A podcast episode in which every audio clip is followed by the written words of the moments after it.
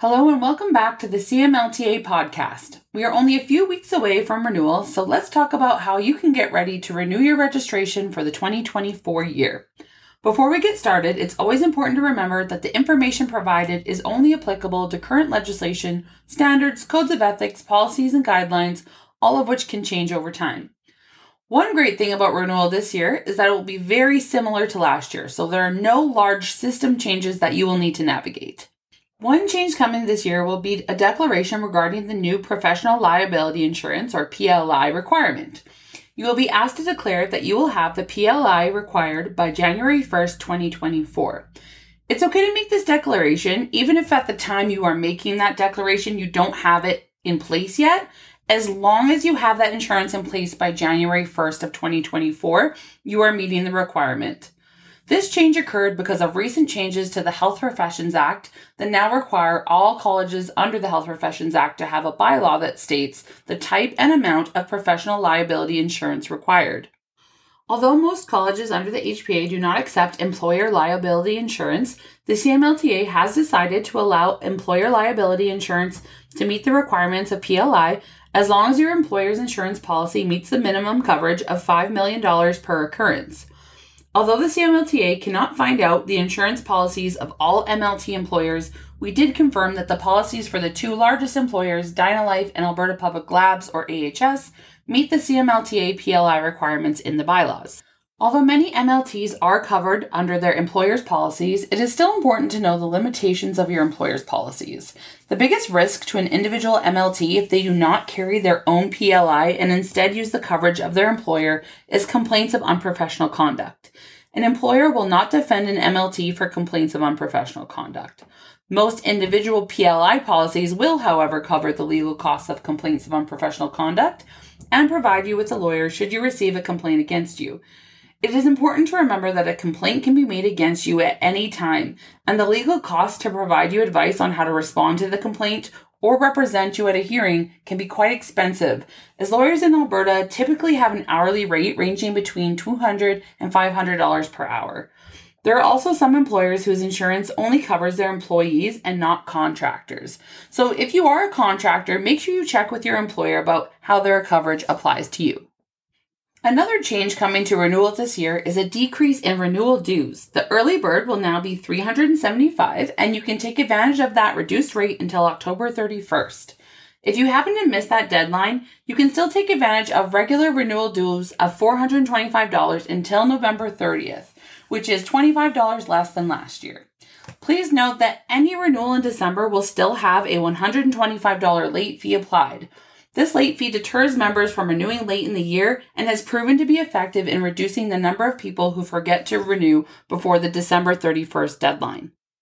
There is also one increase in fees being introduced into the 2024 renewal year, and that is for individuals who fail to renew their license before the deadline of December 31st.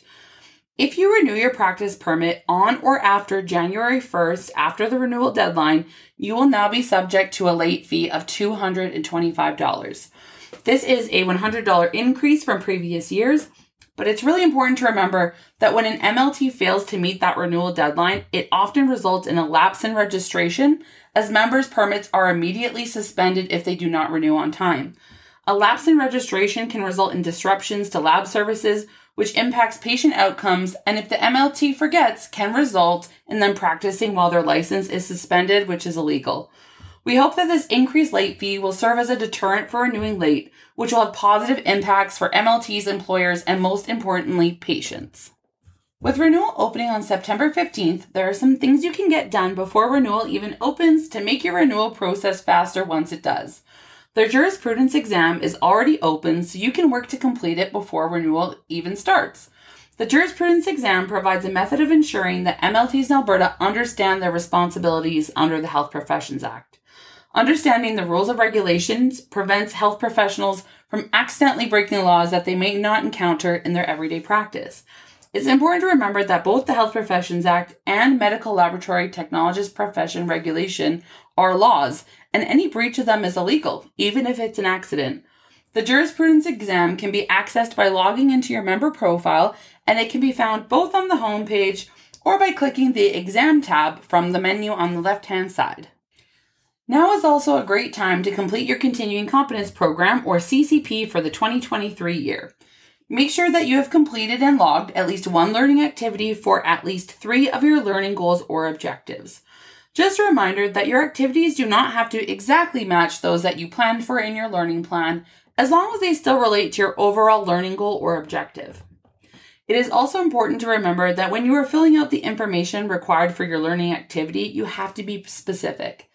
For example, if it's asking for the title of a resource, you need to put the full title, and you can't simply put multiple titles if you happen to have read multiple papers.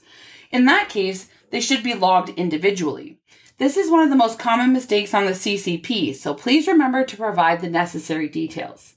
If a resource has multiple authors, you should at least provide the citation with the first author's last name followed by et al. Simply putting multiple authors does not give the college enough information about the resource you reviewed. Don't forget that the CMLTA website has resources on how to navigate the online CCP under the Continuing Competence tab. As well, the CMLTA staff are here to help should you have any questions.